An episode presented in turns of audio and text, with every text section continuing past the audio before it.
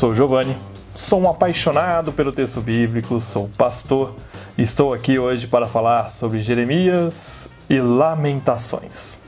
O profeta Jeremias provém de uma família de sacerdotes, oriundos de Anatote, uma cidade perto de Jerusalém, ao norte da cidade.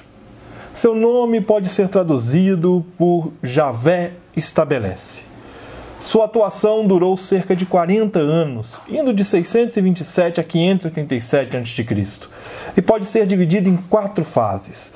A primeira, proclamação inicial sobre Josias, antes de 609 a.C., são dos capítulos 1 ao 6.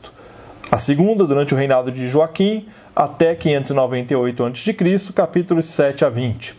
De 597 a.C. até a queda, capítulos 21 a 39 e após o início do exílio, 587 586 a.C., dos capítulos 40 a 44. Se Isaías é um autor que se desdobra numa escola profética com autores de fases diferentes, Jeremias é de um autor único.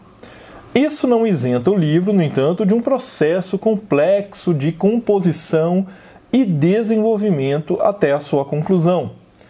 Digno de nota a diferença entre a tradução grega, Septuaginta, e a versão hebraica, o texto massorético, que possui mais capítulos e uma ordem diferente dos capítulos. Ao que parece, a Septuaginta reordenou os capítulos para deixar o texto no estilo clássico dos livros proféticos: palavra contra Israel, palavras contra as nações estrangeiras e anúncios de salvação para Israel e para as nações.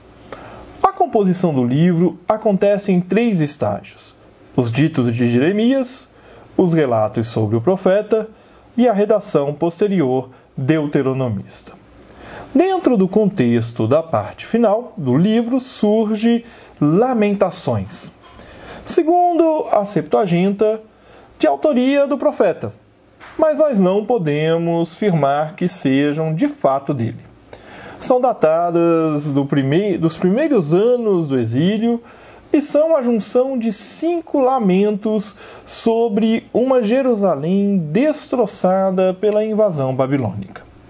As lamentações 1, 2 e 4 começam com um ai típico das lamentações fúnebres. Como todo lamento, o objetivo não é exaltar a destruição, mas chamar Israel para o arrependimento e mostrar que Javé não está alheio ao sofrimento de seu povo.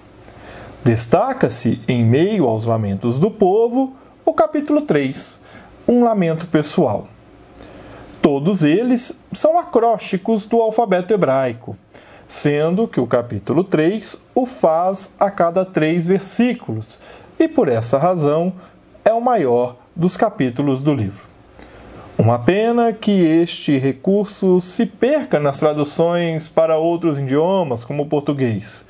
Seria um trabalho gigante seguir tal padrão e talvez não fôssemos capazes de manter o sentido original do hebraico. Eu espero que este breve panorama dos livros de Jeremias e Lamentações te motive a conhecê-los mais, a buscar ler e entender melhor estes livros e conhecer melhor o cenário que envolve todo este período histórico. E nós seguimos juntos, aprendendo com Jesus a leveza de viver. Um grande abraço. Você ouviu o podcast Café com Alecrim. Eu sou Giovanni Alecrim pastor da Igreja Presbiteriana Independente do Brasil e um apaixonado pelo texto bíblico, e eu convido você a conhecer melhor os meus conteúdos em giovannialecrim.com.br. Um grande abraço e seguimos juntos, aprendendo com Jesus a leveza de viver.